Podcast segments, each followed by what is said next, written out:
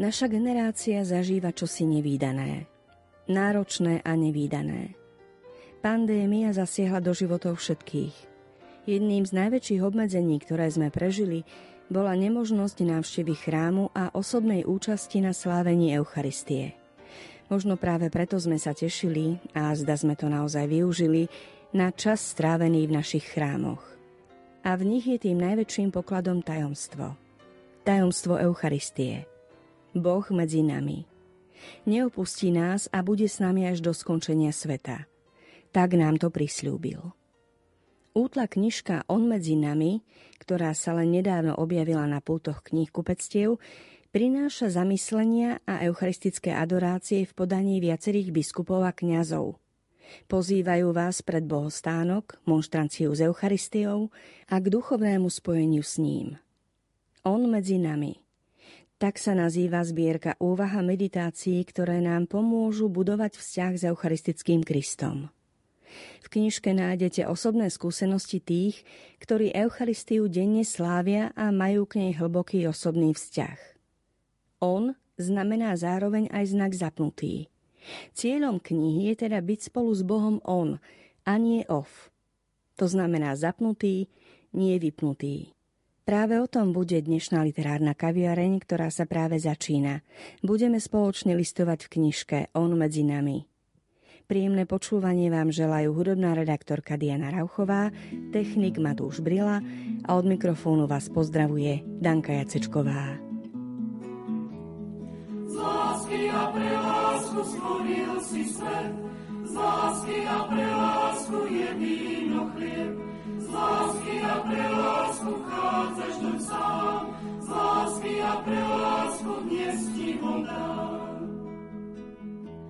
Tak spojme si srdcia a zahoďme hnev, bez lásky v dušiach znie falošne spev.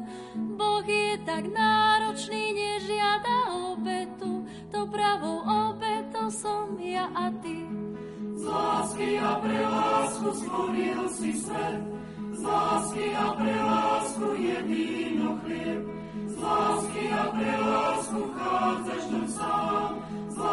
A pre lásku dnes. Ty dávaš svoj život a my chceme tiež s príchuťou lásky kríž si niesť. Tak príjmi dary a vráť nám ich späť. Zmenené v teba zmenia náš svet. Z a pre je víno chlieb. Z lásky pre lásku vchádzaš.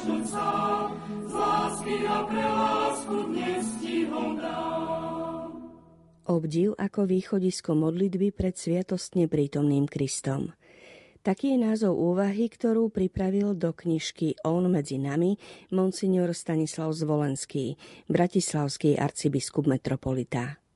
Píše, že k modlitbe pred sviatosťou oltárnou je nevyhnutná schopnosť obdivovať. Obdiv predstavuje vnútorné dojatie nad všetkým, čo je vznešené. Môžeme povedať, že k správnemu životu ako takému patrí schopnosť obdivovať trvalý zázrak života. Modliaci sa pred sviatosťou oltárnou potrebuje obdivovať Božie tajomstvo a žasnúť nad trvalou prítomnosťou pána v najsvetejšej sviatosti. Keď sa priblížime k sviatostnej prítomnosti Krista, žasneme vedome a spontánne. Obdivujeme pozoruhodné Božie skutky v dejinách spásy. Sme vnútorne dotknutí tým, čo sa Božím pôsobením udialo v minulosti – Božia záchrana z minulosti nás vedie v Kristovi k nadšeniu nad tajomstvom jeho trvalej prítomnosti medzi nami v Eucharistii. Obdiv nad tajomnou prítomnosťou pána vo sviatosti oltárnej spontánne plodí v našom srdci nezištnú chválu, vzdávanie vďaky za prijatý dar. Mnoho vrúcných citov v srdci modliaceho sa vzniká, keď si uvedomí nekonečnú veľkosť tajomstva Kristovej lásky. Kto obdivuje Božiu blízkosť vo sviatostnom Kristovi, neprosí a nevyžaduje nič pre seba a nevenuje sa vlastnej hriešnosti. Stačí mu obdivovať a sústredene vnímať. klaňať sa a chváliť, zvelebovať a ďakovať. Sviatosť Eucharistie je jedinečný dar, ktorý nám ľuďom daroval Kristus. Pred týmto tajomstvom jeho trvalej prítomnosti je prirodzené, že v srdci obdivujúceho veriaceho sa objavuje ochota klaňať sa, ďakovať a chváliť. Kto sa klania Bohu, žije pre Boha. Znáša pre ňo ťažkosti života. Zrieka sa všetkého, čo prekáža službe Bohu. Chcel by všetkými svojimi silami a prostriedkami dosiahnuť, aby sa celý svet kláňal Bohu ako On. Chváli a zvelebuje pána nielen osobne, ale stáva sa zástupcom iných, keď sa modlí v mene všetkých viditeľných stvorení. Želal by si, aby sa každý deň uskutočňoval posledný verš knihy Žalmov Všetko, čo dýcha, nech chváli pána. Kto sa modlí pred oltárnou sviatosťou, robí správne, keď vo svojej modlitbe dáva privilegované miesto Božiemu slovu. Prítomnosť premeneného chleba, prítomnosť Boha, ktorý sa dáva za pokrm, nás vedie k stolu Božieho slova, k chlebu Božieho slova. Sviatostná prítomnosť Krista nás vedie k tomu, aby sme počúvali Božie slovo a hľadali v ňom svetlo, ktoré nás osvieti. Božie slovo nám dáva porozumieť hĺbke eucharistického tajomstva. Je svetlom našich krokov a palicou, o ktorú sa opierame na svojej životnej ceste. Predstavuje pre pozemského pútnika radosť, akú mali emovskí učeníci, keď im vzkriesený pán vysvetľoval slová svätého písma. Prijať Božie slovo – znamená prijať tú istú osobu, ktorá hovorí a ktorá je prítomná vo sviatosti oltárnej. Božie slovo nás pozýva, premieňa a povzbudzuje duchovný rozhovor v sile Ducha Svetého. Keď sa sústredíme, keď pozorne počúvame Božie slovo, otvoria sa nám srdcia takým spôsobom, že môžeme prijať jeho semeno. Prijať ho v tichosti a naplniť sa ním aby mohlo vyklíčiť a priniesť ovocie prostredníctvom našej služby pre iných. Oslovuje nás aj hlas cirkvy, ktorá rozmýšľa a rozvíja Božie slovo. Božie slovo i hlas cirkvy znejú harmonicky a vzbudzujú prijatie a odpoveď kláňania a služby lásky a solidarity. Po vypočutí Božieho slova modliaci sa zvyčajne cíti potrebu úplne sa stíšiť a vnímať Božiu blízkosť. Sú to chvíle adorácie a vnútorného vnímania. Slová uvoľnia priestor tichu, v ktorom sa otvárame tomu, ktorý je slovo a chlieb. Eucharistické tajomstvo vstupuje do srdca vďaka tichu osoby, ktorá sa mu oddá, lebo je to ticho, v ktorom pôsobí Boží duch svetý a prináša nám vedomie Božej blízkosti. Skúsenosť, že Boh je s nami. Poklona ako každý prejav úcty voči Bohu, je základným vnútorným postojom, ktorý vzbudzuje Duch Svetý. A je to Duch Svetý, kto prichádza na pomoc našej slabosti, modlí sa v nás a za nás nevysloviteľnými vzdychmi a prosí o to, o čo my nevieme prosiť. Obdiv, ktorý vzbudzuje sviatostná prítomnosť pána Ježiša, nesmierne posilňuje aj spoznávanie seba samého a vedie k vedomiu chudoby a pokory. Na jednej strane ten, kto sa modlí, cíti sa priťahovaný nesmierne veľkým eucharistickým tajomstvom a na druhej strane si uvedomuje vlastnú malosť a biedu. Prežíva pocit pohltenia aj určitého znepokojenia. Obdiv nás však vedie k tomu, aby sme si uvedomili vlastné hranice a vyznali pred Kristom, našim pánom, že sme hriešnici. Modlitba pred sviatosťou oltárnou však musí byť overená a potvrdená skutkami podľa Evanielia. Musí byť zosúladená a postavená na živote vo vernosti a v solidarite s núdznymi a trpiacimi bratmi a sestrami. Úcta k Eucharistii sa teda neobmedzuje iba na svetú omšu. Poklona pred sviatosťou oltárnou je vlastne živým a účinným vyžarovaním slávenia svätej omše. Môžeme povedať, že sme pozvaní, aby sme v našom duchovnom živote smerovali k účinnému spojeniu týchto dvoch rozmerov úcty k Eucharistii a aby sme sa usilovali o spojenie a skutočnú harmóniu medzi úctou k Eucharistii vo Svetej Omši a v iných prejavoch mimo nej. Preto je potrebné, aby podstatné rozmery Eucharistie, akými sú uvedomenie si prítomnosti umúčeného a vzkrieseného pána, vzdávanie vďaky, oslava a poklona pred pánom i vnímanie Božieho slova v dynamike počúvania a odpovede v konkrétnych skutkoch služby tvorili súčasť modlitby pred sviatostne prítomným Kristom.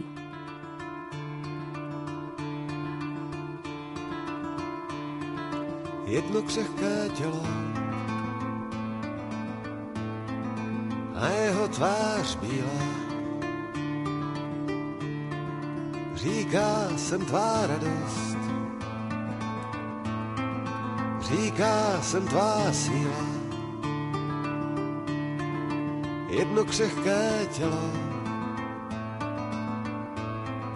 které se tu hláme. Prolomíme ticho, do úst si je dáme.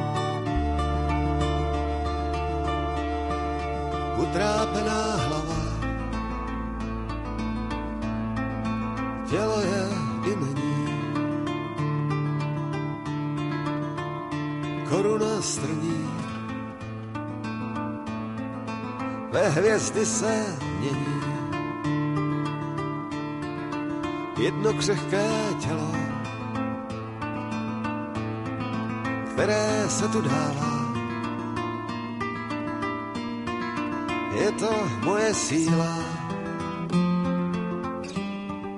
je to moje sláva.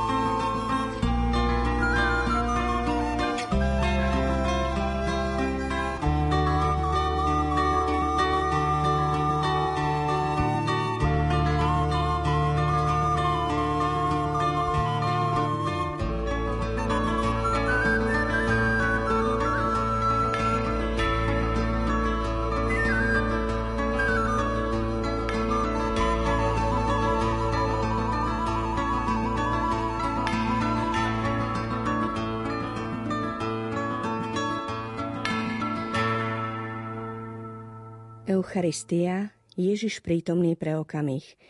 Taký je názov úvahy monsignora Jozefa Haľka, pomocného biskupa Bratislavskej arcidiecézy.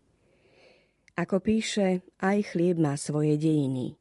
Nielen materiálne, ale aj duchovné. Na základe posvetných textov Biblie vieme vystopovať veľký dejinný oblúk spiritualizácie chleba. Adam sa po vyhnaní z raja dozvedá, že chlieb bude dorábať v pote svojej tváre. V tejto Božej výzve je akýsi genetický základ dlhodobého zduchovňovania chleba, ktoré vyvrcholí stvoriteľským počinom Ježiša Krista pri poslednej večeri. Adamov vzťah s chlebom prezrádza nielen jeho nevyhnutnosť pre prežitie, ale aj jeho neodmysliteľné prepojenie s námahou, utrpením a bolesťou. Chlieb ako Boží dar z neba bola manna, ktorou Boh nasítil vyslobodený židovský národ v čase jeho prechodu púšťou z neslobody do slobody. Charakteristickou známkou many bola nemožnosť robiť si z nej zásoby. Hneď na druhý deň totiž zhorkla a nedala sa viac použiť. Tak sa púštna mana vlastne stala každodennou skúškou dôvery putujúcich i vernosti ich Boha vysloboditeľa. Uprostred dynamiky prechodu bola mana stabilným vzťažným bodom Božej vernosti. Avšak otázka manhu, čo to je, bola naplno zodpovedaná až v Evaníliu, keď Ježiš všetky starozákonné predobrazy vztiahol na seba a povedal, že on je ten najpravejší a najautentickejší živý chlieb z neba. Tak sa symbol chleba zosobnil v Ježišovi a on počas verejného účinkovania systematicky pripravoval svojich učeníkov na tajomstvo Eucharistie. Raz ich napríklad zámerne uviedol do rozpakov požiadavkou, aby nakrmili niekoľko tisícový vyhľadnutý zástup. V tomto cieľene vyvolanom krátkom pocite bezmocnosti spočívala príprava na ich spoluprácu na Ježišovom mocnom konaní. Ježišova štedrotvorivá moc nad kvantitou chleba vo veľkom oblúku udalostí vyústila pri poslednej večeri do zázraku vzhľadom na kvalitu chleba. Ešte predtým o ňom hovoril tvrdou rečou, po ktorej ho mnohí opustili. Dosiahnutie nebeského kráľovstva totiž podmienil jedením jeho tela a pitím jeho krvi. Svojim zneisteným poslucháčom však nezjemnil ani nevysvetlil to, čo raz jasne vyslovil. Pochopili to dobre, uchopili nedobre. A tak Ježiš pri poslednej večeri a vlastne prvej svojho druhu s rozlomeným chlebom a kalichom v ruke povedal, že toto je jeho telo a jeho krv. Gesto lámania bolo také silné, že sa stalo logom svetých omší prvotnej komunity kresťanov. Také silné, že aj emalskí zbehovia pri stole naplno precitli do Ježišovej prítomnosti, keď majster rozlomil bochník, ktorý sa stal impulzom pre ich okamžitý návrat domov. Ježiš im pripomenul inštrukciu apoštolom vo večeradle, že práve toto majú robiť na jeho pamiatku. Pamiatku, doslova zikaron, ktorá výrazne presahuje obyčajnú pripomienku minulej udalosti, znehybnenej v dávnom čase a v ďalekom priestore. Židia zikaron nechápali ako posvetný memoriál a už vôbec nie ako pamäťový výlet k dávnemu príbehu, ale ako jeho reálne, opätovné prežitie tu a teraz. Keď sa z mŕtvych vstali zjavil nečakane vzhľadom na čas a neobvykle vzhľadom na priestor, ukázal, prechádzajúc zatvorenými dverami, že je nadčasový a nadpriestorový. A práve preto je v každom dejinnom čase moderný, aktuálny, stimulujúci. Ježiš presahuje všetko a všetkých a práve preto zasahuje v hĺbke srdca. Vstupuje doň ako živý chlieb z neba, aby dal život v plnosti už tu na zemi, na ceste do neba.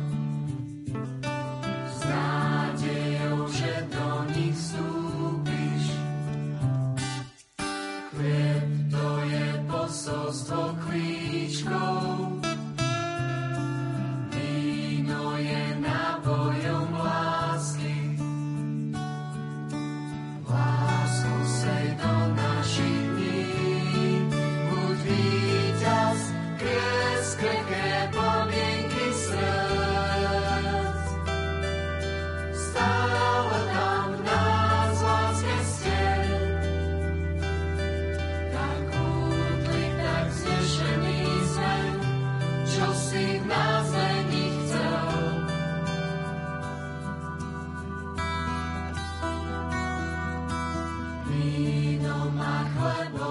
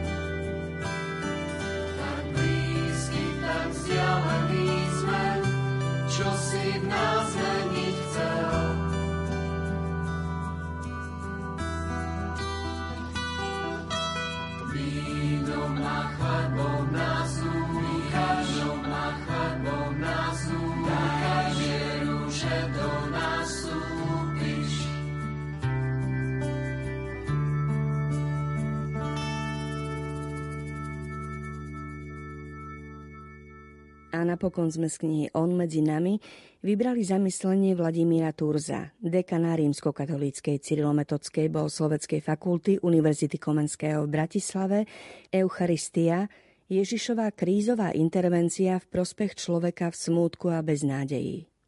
Jedno z najkrajších evanílií, ktoré čítame vo veľkonočnom období, rozpráva o stretnutí dvoch emauských učeníkov s Ježišom. Viac alebo menej sa v ňom vieme nájsť všetci. Jeden z učeníkov, ktorý pána predtým poznal, sa volal Kleopas. Druhý je bez mena a bez tváre, pretože chce mať tvár a meno každého, kto sa začíta do tejto state Evanielia. Učeníci sa vydali na cestu z Jeruzalema, zo svätého mesta, z miesta Ježišovho ukryžovania. Obrátili sa chrbtom k všetkému smutnému, ťaživému, čo im prinieslo sklamanie a stratu nádeje, ktorú tri roky vkladali do Ježiša. Napriek tomu, že ženy priniesli svedectvo o Ježišovom zmrtvých staní, neuverili im. Ježiš sa k ním po ceste pridal a kráčal s nimi, no nespoznali ho. Ich oči boli zastreté, aby ho nepoznali, hovorí evangelista ako by im niečo bránilo pozrieť sa na realitu správnym pohľadom. V živote človeka sú najmä dve veci, ktoré mu bránia vidieť udalosti v správnom svetle. Smútok a nesprávne očakávania. Sú nástrojmi nepriateľa našej spásy, ktorými sa snaží uvrhnúť veriacich do beznádeje a odviesť ich od Krista. Človek utápajúci sa v smútku a beznádeji si nevie rady – má pocit, že mu nikto nerozumie. Vie, ako sa veci majú, no ostatní vrátane Boha ho nevedia pochopiť. Výčitka učeníkov na Ježišovu adresu. Ty si varí jediný cudzinec v Jeruzaleme, ktorý nevie, čo sa tam stalo v týchto dňoch? Môže sa nám dnes zdať absurdná. No presne takto dokáže reagovať tvárou v tvár Bohu človek ponorený do utrpenia. Ty nevieš, ako to je. Nevieš, ako trpím. Nevieš, čo prežívam. Ty nevieš. Ježiš v tomto okamihu neodstránil dôvody ich smútku a beznádeje. Naopak, vyprovokoval ich, aby sa ešte viac rozhovorili o svojom vnútri. Aby dali von všetko, čo ich trápilo, zožieralo, čo bolo dôvodom ich odchodu z Jeruzalema. A môžeme aktualizovať. Čo je dôvodom odchodu z cirkvy, kostola, rodiny, zo vzťahu, čo je príčinou nášho smútku, choroba, strata blízkej osoby alebo zamestnania, veľké sklamanie zo seba a tak ďalej. Keď si pozornejšie prečítame túto stať Evanília, môžeme si všimnúť zaujímavú okolnosť. Priestor, ktorý majú títo dvaja na vyliatie svojho vnútra, všetkého smútku a pochybností, je o mnoho väčší než ten, ktorý dostáva Ježiš. Evangelista ako by nás chcel povzbudiť k odvahe, aby sme sa nebáli povedať Ježišovi všetko. Naozaj všetko, čo nás ťaží. Ježišovo konanie by sme v dnešnej modernej terminológii mohli nazvať krízovou intervenciou v prospech zlomenej osoby. Najprv im otvára srdcia, aby pochopili, čo všetko sa na ňo v celom písme vzťahovalo.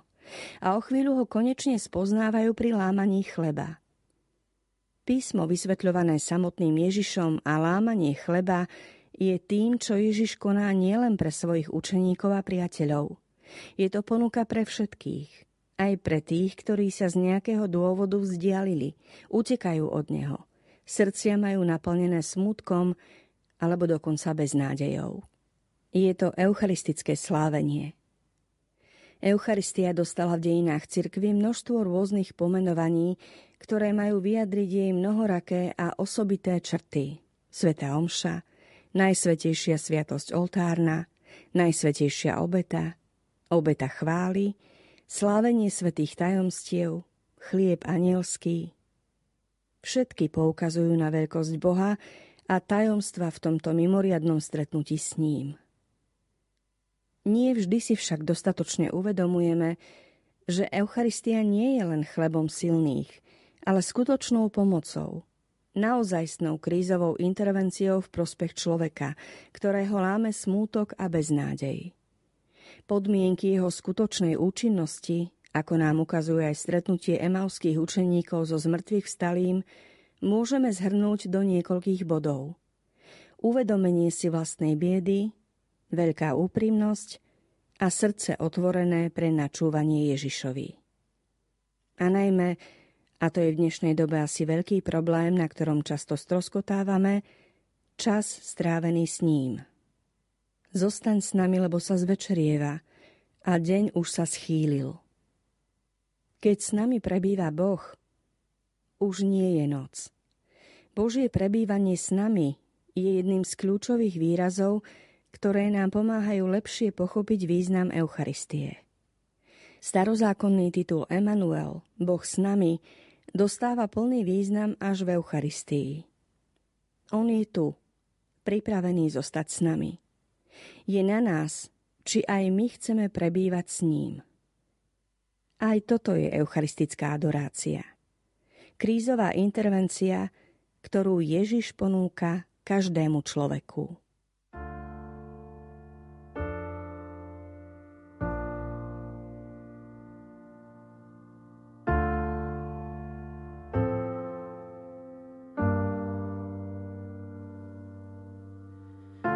Sám si sadám s vínom, tieň prikryl plný stôl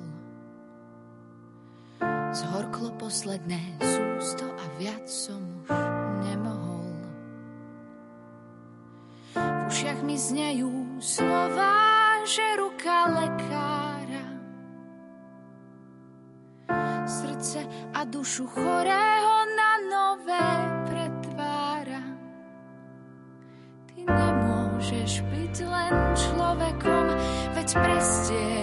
stôl pri niekom ako ja čo priateľstvo neskúsil. Povedz, kto si, že už bežať nemusí. Skláňaš sa, mám prikročiť bližšie. Vyberáš aj mňa so mnou si stolovať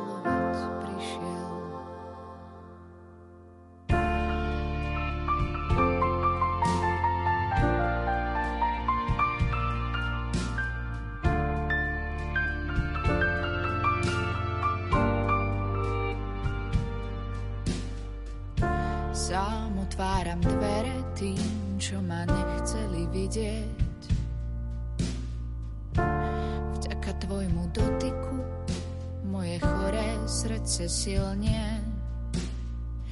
Možno už chápem, čo znamená s chlebom sa rozdávať. Nastaviť ramená na domov sa premieňať.